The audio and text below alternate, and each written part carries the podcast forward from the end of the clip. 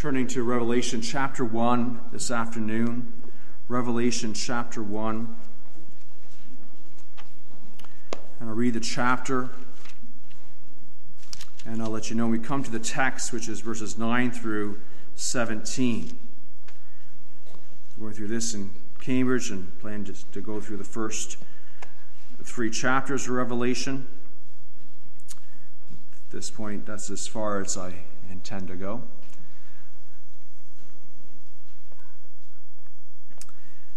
And so our focus will be verses 9 through 17 this afternoon, but I'll read the entire chapter. This is God's holy, inspired, and sufficient word for His church and for us as believers. And let us hear then that word to us. Revelation of Jesus Christ, which God gave him to show his servants, things which must shortly take place. And he sent and signified it by his angel to his servant John, who bore witness to the word of God and to the testimony of Jesus Christ to all things that he saw. Blessed is he who reads, and those who hear the words of this prophecy, and keep those things which are written in it, for the time is near. John to the seven churches which are in Asia, grace to you and peace from him which who is and who was and who is to come, and from the seven spirits who are before his throne, and from Jesus Christ, the faithful witness, the firstborn from the dead, and the ruler of the kings of the earth. To him who loved us and washed us from our sins in his own blood, and has made us kings and priests to his God and Father. To him be glory and dominion forever and ever. Amen. Behold, he is coming with clouds, and every eye will see him, even they who pierced him, and all the tribes of the earth will mourn because of him. Even so, Amen. I'm the Alpha and the Omega, the beginning and the end, says the Lord, who is, and who was, and who is to come the Almighty. Here begins our text. I, John, both your brother and companion in the tribulation and kingdom and patience of Jesus Christ, was on the island that is called Patmos for the word of God and for the testimony of Jesus Christ. I was in the Spirit on the Lord's day, and I heard behind me a loud voice as of a trumpet saying, I am the Alpha and the Omega, the first and the last. And what you see, write in a book and send it to the seven churches which are in Asia to Ephesus, to Smyrna, to Pergamos, to Thyatira, to Sardis, to Philadelphia, and to Laodicea. Then I turned to see the voice that spoke with me, and having turned, I saw seven golden lampstands, and in the midst of the seven lampstands, one like the Son of Man clothed with a garment down to the feet, and girded about the chest with a golden band. His head and hair were white like wool, as white as snow, and his eyes like a flame of fire. His feet were like fine brass, as if refined in a furnace, and his voice as a sound of many waters. He had in his right hand seven stars. Out of his mouth went a sharp two edged sword, and his countenance was like the sun shining in its strength. And when I saw him, I fell at his feet as dead. There ends our text. But he laid his right hand on me, saying to me, Do not be afraid. I am the first and the last. I am he who lives and was dead and behold, I am alive forevermore. Amen. And I have the keys of Hades and of death. Write the things which you have seen, and the things which are, and the things which will take place after this. The mystery of the seven stars which you saw in my right hand, and the seven golden lampstands. The seven stars are the angels of the seven churches, and the seven lampstands which you saw are the seven churches. in our text is verses 9 through 17, 17a.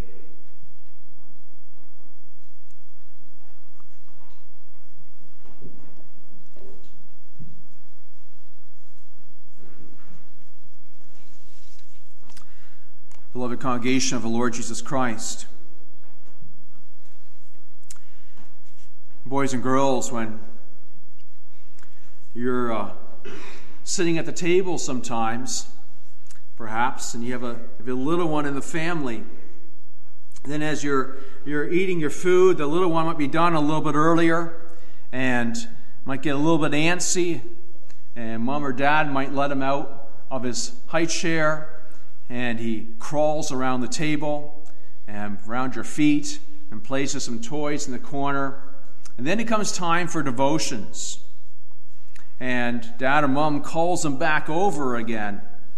And uh, maybe he comes and you hoist him up their mom or dad hoists him up on their lap, and so he can see and be part of, again, of, of, of the family activities and be part of the devotions that you have. You're reading the Bible and you're praying together. Well, in a similar way, we lift up our souls to heaven when we worship the Lord.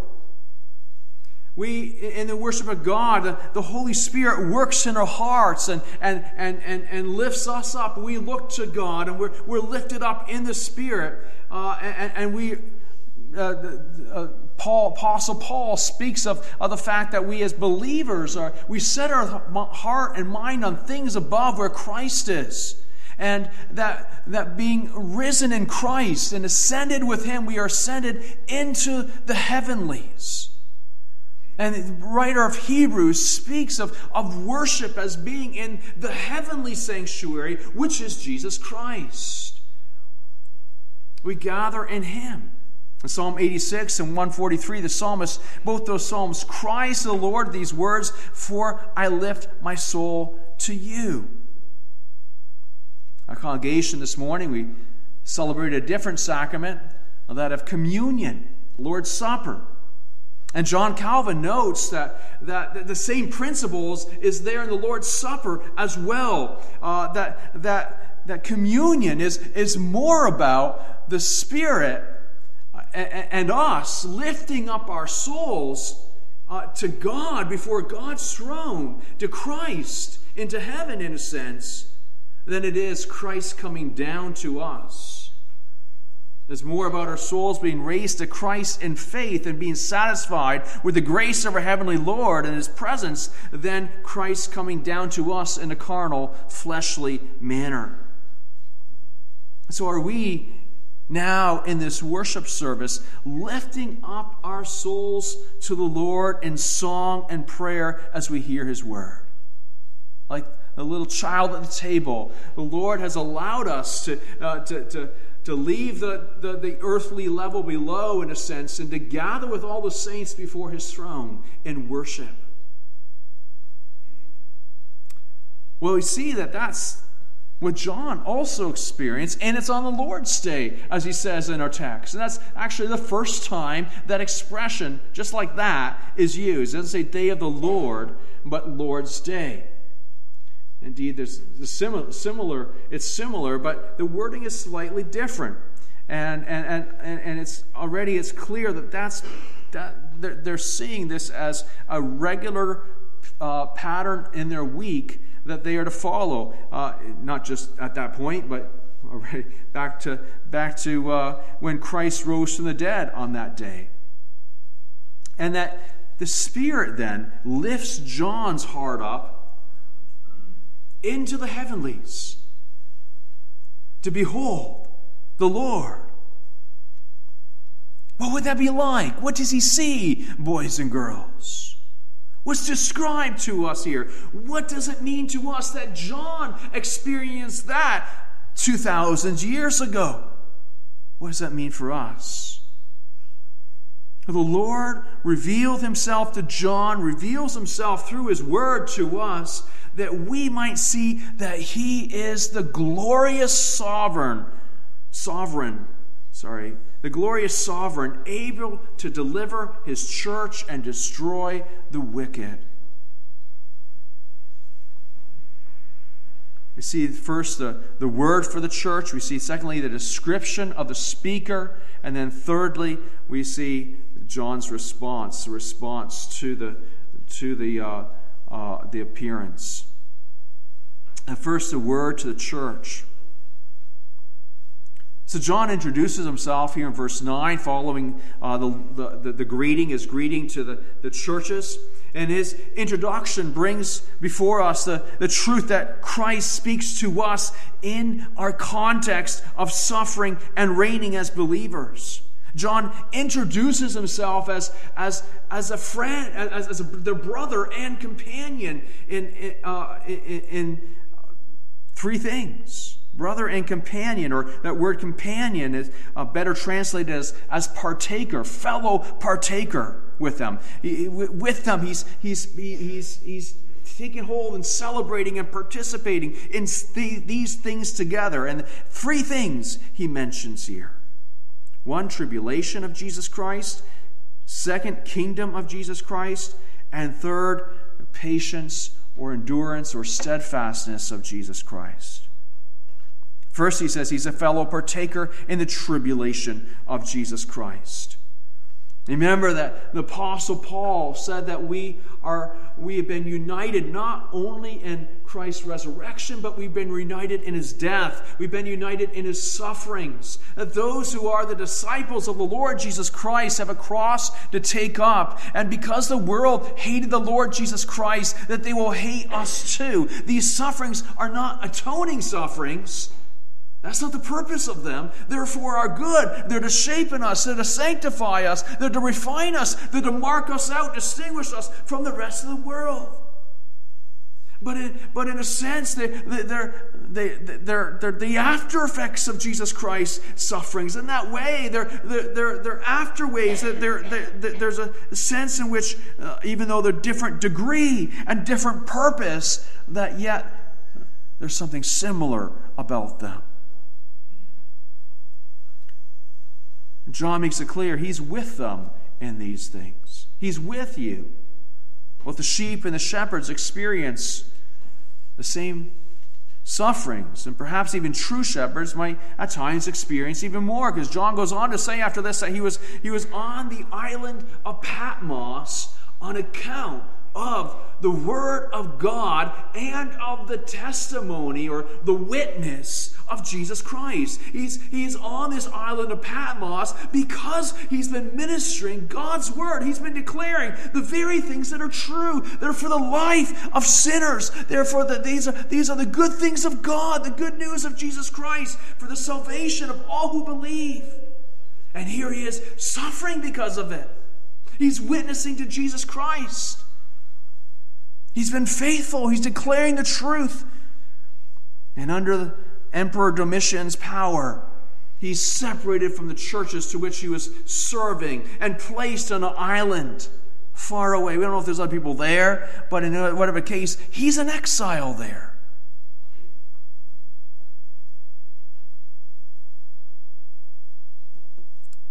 Scottish minister Samuel Rutherford, he also was put in exile by a bishop for being faithful to the Lord and not bowing the knee to the king's edicts concerning the church. And he it drew his heart up to, uh, to, to see the heavenly Jerusalem and, and what we have in Christ. And he said, What do we hear? What do we have here but sin and suffering? There's a reality in this life. While we do have the good things and gifts of God around us, that yet life continually we're met by our own sin. And the sufferings also that come because of sin in this world. There's so much. We are united to Christ in his sufferings. Through many tribulations, we enter into the kingdom of God. And so there's this participation in tribulations, and that's part of the context that God's word comes to them, comes to the church. That's part of the, the context in which Jesus Christ manifests himself and shows himself to us for our consolation. But it's not just the sinner suffering, not just a believer suffering, it's also the believer reigning with Christ in this world as well. There's like a dual reality here in this world. We're, we're experiencing the troubles of this world. But yet, it says we are also partakers of the kingdom. We mustn't forget that. We can so easily focus and be discouraged or even depressed by the brokenness of this world and our own brokenness, our own proclivity to sin, and be overcome by the guilt that we of our sin. But in Jesus Christ, there's a victory, and He has won. He has been given a kingdom. And we are partakers of that kingdom. That doesn't mean just receiving it, that means now participating in. John says that he is a fellow partaker of it with these churches. John had just greeted them, saying that Jesus Christ, that part of his work was to make them kings and priests. And so this kingdom is a, is a kingdom of kings. It's a kingdom of, of princes and princesses, of kings and queens. We're part of this kingdom that God has given to us. And we reign and we conquer with Christ. And so while being persecuted in this world, while the church is subdued at times, exiled, censored by governments here, even though we might endure tribulations, we also partake in a kingdom. It's almost like our, our, our, our feet are, are moving here and our hands are, are moving here in this world and experiencing these, these trials, and our head is in the kingdom of God. Not exactly because we're, we're, we're, here, we're all here, but, but we're also united with Christ in his kingdom. But the, that dual sense of reality for the believer. And so we're conquering sin. We're spreading the gospel, which no one can stop. The church is increasing and growing. Believers are coming to the Lord Jesus Christ and believing in Him and leaving their sin, turning from things that the world says are good, and turning to the Lord Jesus Christ and being identified in Christ and in obedience to Him and fulfilling the roles and, and, and callings that God has given. And that continues on. That's part of Christ's kingdom, and it will continue. But being in these tribulations and being part of this kingdom, which is, there's a progress with that kingdom.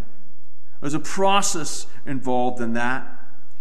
There's a necessity then that also we fellowship in endurance, in the endurance of Jesus Christ, in his steadfastness there's that progression of Christ's reign. It says in the scriptures, until he puts all things under his feet.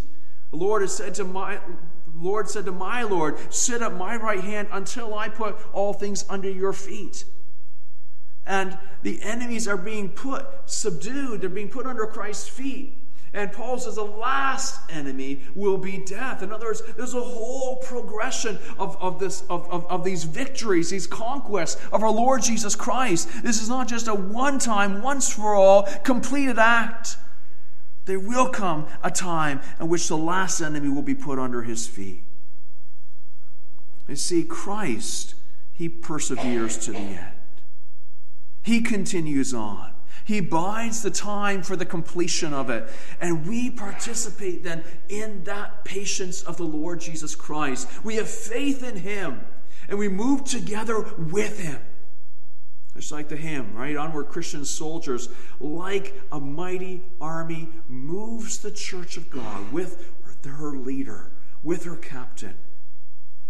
And so you're called to endure faithfully the tribulations, looking to that point of finish.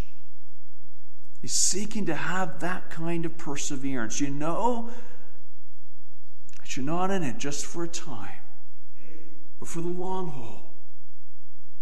And so continue on in faith, continue on in endurance, continue on in the conquest of Christ and in his kingdom. And so Christ's message comes in the context of John and the seven churches and us suffering and reigning as those with Christ. And Christ delivers this word to us.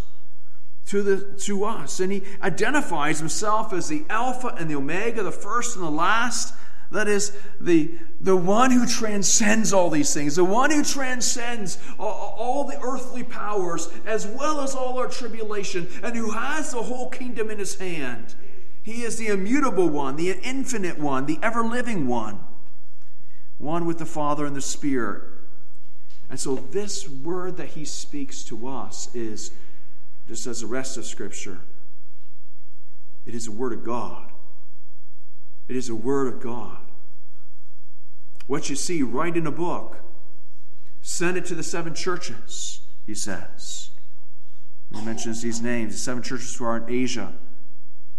Write in a book. So John is to have it cause it to be inscripturated. God would have his word inscripturated so it be we recognize it as his inspired and his sufficient word, which we don't add to, we don't take it away. It stands at the center of the ministry of the church and we receive it.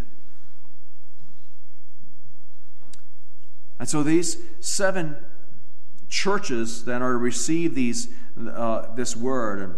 These are seven historical churches.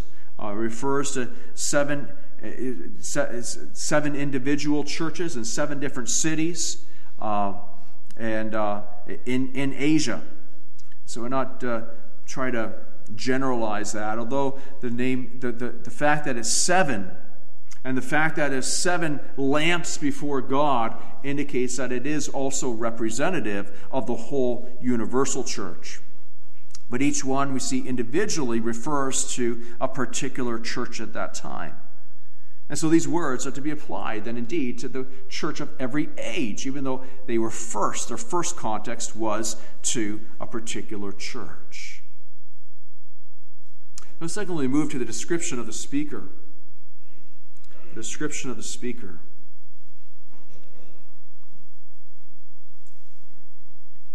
John hears this voice behind him, this vision, and comes as a trumpet. Trumpet announces with great authority and with great volume.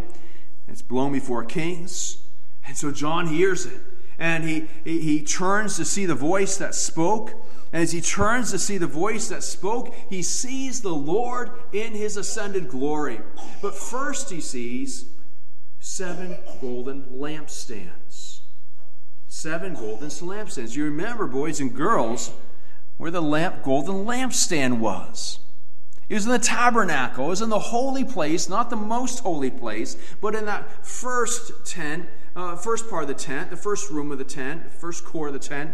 Uh, and, and, on the table next to the showbread, there was the, tent, the, the, the, the, uh, golden lampstand with seven branches, seven sticks, with seven lamps on top of them. And it represented the light of truth shining from God through his church to the world. Christ says in verse 20 that these are then the, the seven churches. The seven churches, representative of the whole church. So think of that. The seven golden lampstand. This part of the furniture of the tabernacle. At this time, around uh, AD 90, John's writing this. Commander Titus, under, uh, under the Roman emperor, had destroyed the temple had taken the actual lampstand from the tabernacle and brought it to Rome, and it was later on put in the temple of a false god by Vespasian. And but here, in John's vision, here is the golden lampstand before God. Here is the church the true golden lampstand, his church, representative of his church. And there in the midst of her is Christ. Christ, as uh, uh, uh just as in the Old Testament, uh, in, uh, when, when, the, when the tabernacle was made and the, the golden lampstand was placed there, and the temple, a tabernacle was, was, um, was consecrated to the Lord, we read in, in Exodus of, of Aaron going in there and lighting the lampstands, the lamps. And in Leviticus chapter 24, there's commands given there that the, that the priests are to keep those lamps burning. And here is Christ in the midst of those lamps as a high priest.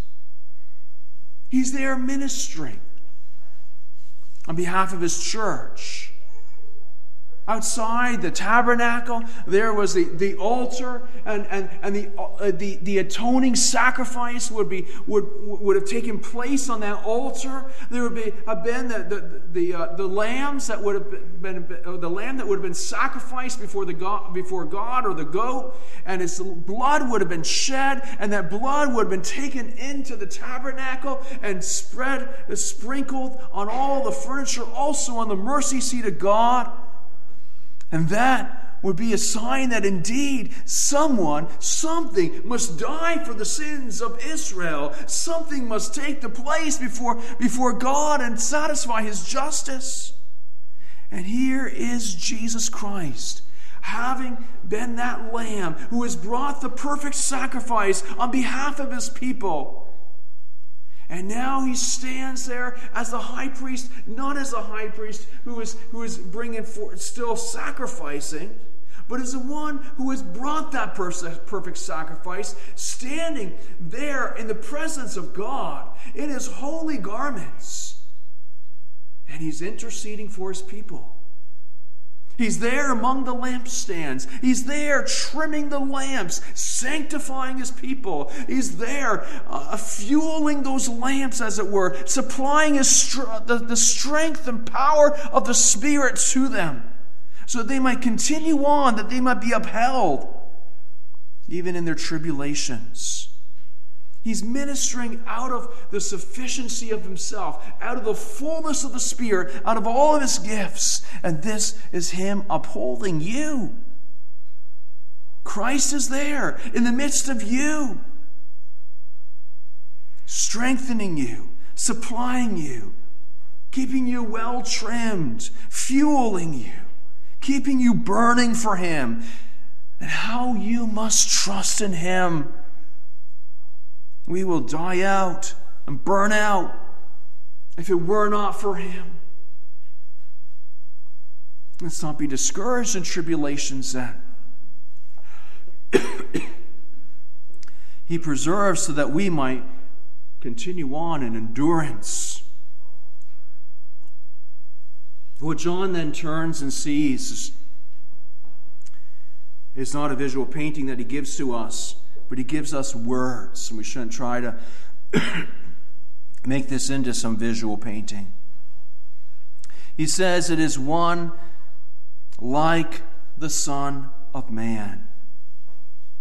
John had seen him risen from the grave. He had seen him in his resurrected glory. Remember that they, they, they, he was something different about him. They didn't right away recognize him. But they heard his voice and they knew it was him. And so, but John hadn't seen him in his ascended glory, in his exalted glory, in the glory that he had there at the right hand of God, in his full glory here. And so he describes him as of the as, as like the Son of Man. This is this is Jesus Christ. Yes, this is his voice. But but his glory is as of the one that's described in Daniel, the prophet Daniel, the one that Daniel said was as the Son of Man. In Daniel 7, the Son of Man comes to the Ancient of Days and is given dominion and glory and an everlasting kingdom, and all nations shall serve him. And that title, Son of Man, then, doesn't just mean he's a, he's a baby like Clark William, like one of us but it means he's a son of God. He is God. Remember when when when the when the then when Christ was before the council, before the Pharisees, the chief priests and lawyers, and they they said to him, "Testify to us that are you uh, under oath? Are you the Son of God?" And Christ said, "I see I see the Son of Man rising." He, he, he mentions the Son of Man with a reference to himself, and they right away uh, they took that as blasphemy. They railed against him.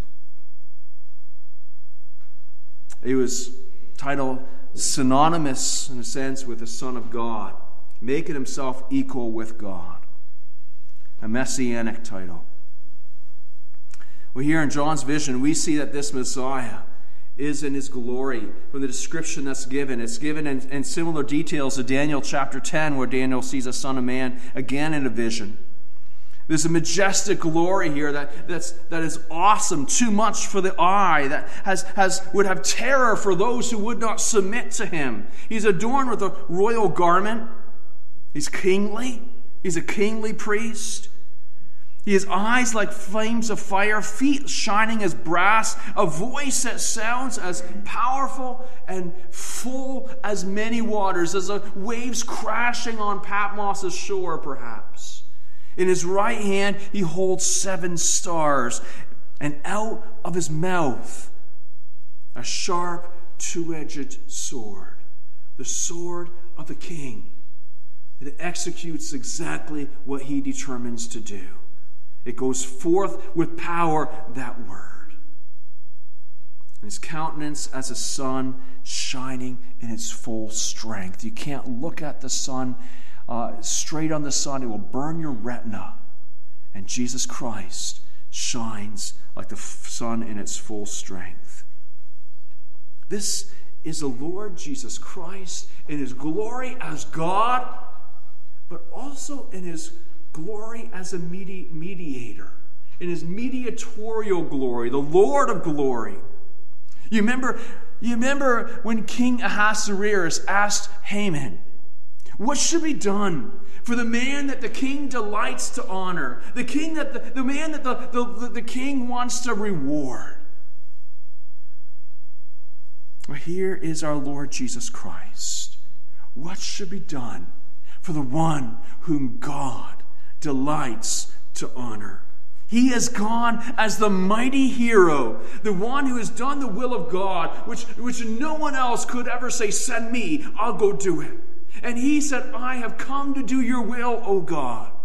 What should be done for this one? He is the one who underwent the furnace of God's wrath, the wrath that we deserve, that we will experience if Christ is not our substitute for us. He's the one who went through the fires of hellish agony for all who put their trust in him. He's the one that carried your sin before a holy God, the one who took upon himself the penalty of the wretched, cursed cross. He's the one who, in his body, has gone to the belly of the earth for you in obedience to the will of his Father. He's performed it. The will of God has prospered in his hand. What shall be done for him? But John sees he is highly exalted. This is the Lord of glory, no longer on a cross, no longer to be depicted on a crucifix. He is the Lord of glory to be read of in Revelation here as a, as a, as a one who's been given a name above every name, the name of the Lord, and everyone professes him as such and bows the knee before him. He's no baby in a manger anymore. He's no mild mannered man. Although he is tender and gracious to his people, to those who believe in him. But he's also a mighty king. This is not just a figment of people's imagination. This is the historical Lord Jesus Christ who has come in AD 4 and has died on the cross. And when he was 30, 32 years old, and is now at the right hand of God. There's no grave with his name on it. He is glorified. And that glory, that glory, the radiance of his glory, is a comfort for believers in their tribulation. He will deliver but that same glory will be a terror for those who will not obey. He cannot be manipulated. He cannot be resisted. He cannot be sidelined. He cannot be detoured. Every person shall stand before him, and everyone who puts their trust in him will never be ashamed. That's his promise. That's his word. He's the Lord of glory. Well, John, the response to his glory, he falls as though dead. He falls as though dead, par- parallel response to Daniel's, who lost strength before the Almighty King of Kings. You see, the Almighty, the, the unmistakable awareness of this one, this Almighty One, as a mortal stands before him, that awareness takes over everything within a person. There's an emptying of self before the glory of God. As you go on and read, you see that there's not a destruction of the believer, but rather God sustains in comfort and life and in blessing. We fall in worship before Him, but not in terror. With such a God who is so great, I bring us back to what we read in Psalm 8 at the opening of this, of this service. Who are we that you should take notice of us? What is man that you should visit him?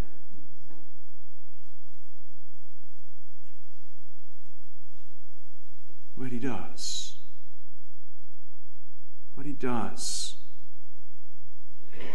Read in that greeting he loved us. And so He gave Himself for us. And that's the reason for this exalted glory. For believers, this is our glory. This is our glory that we also partake of and rejoice in and enter into by faith. Praise Him for this. Look to him through your tribulations and see him reigning on the throne. See that you are, yes, in this world, yes, partaking of these tribulations, but also of his kingdom, also of his glory. You are one with the Lord of glory. Look in faith and trust in him, and he will continue to uphold you and keep you burning. Amen. Let's pray.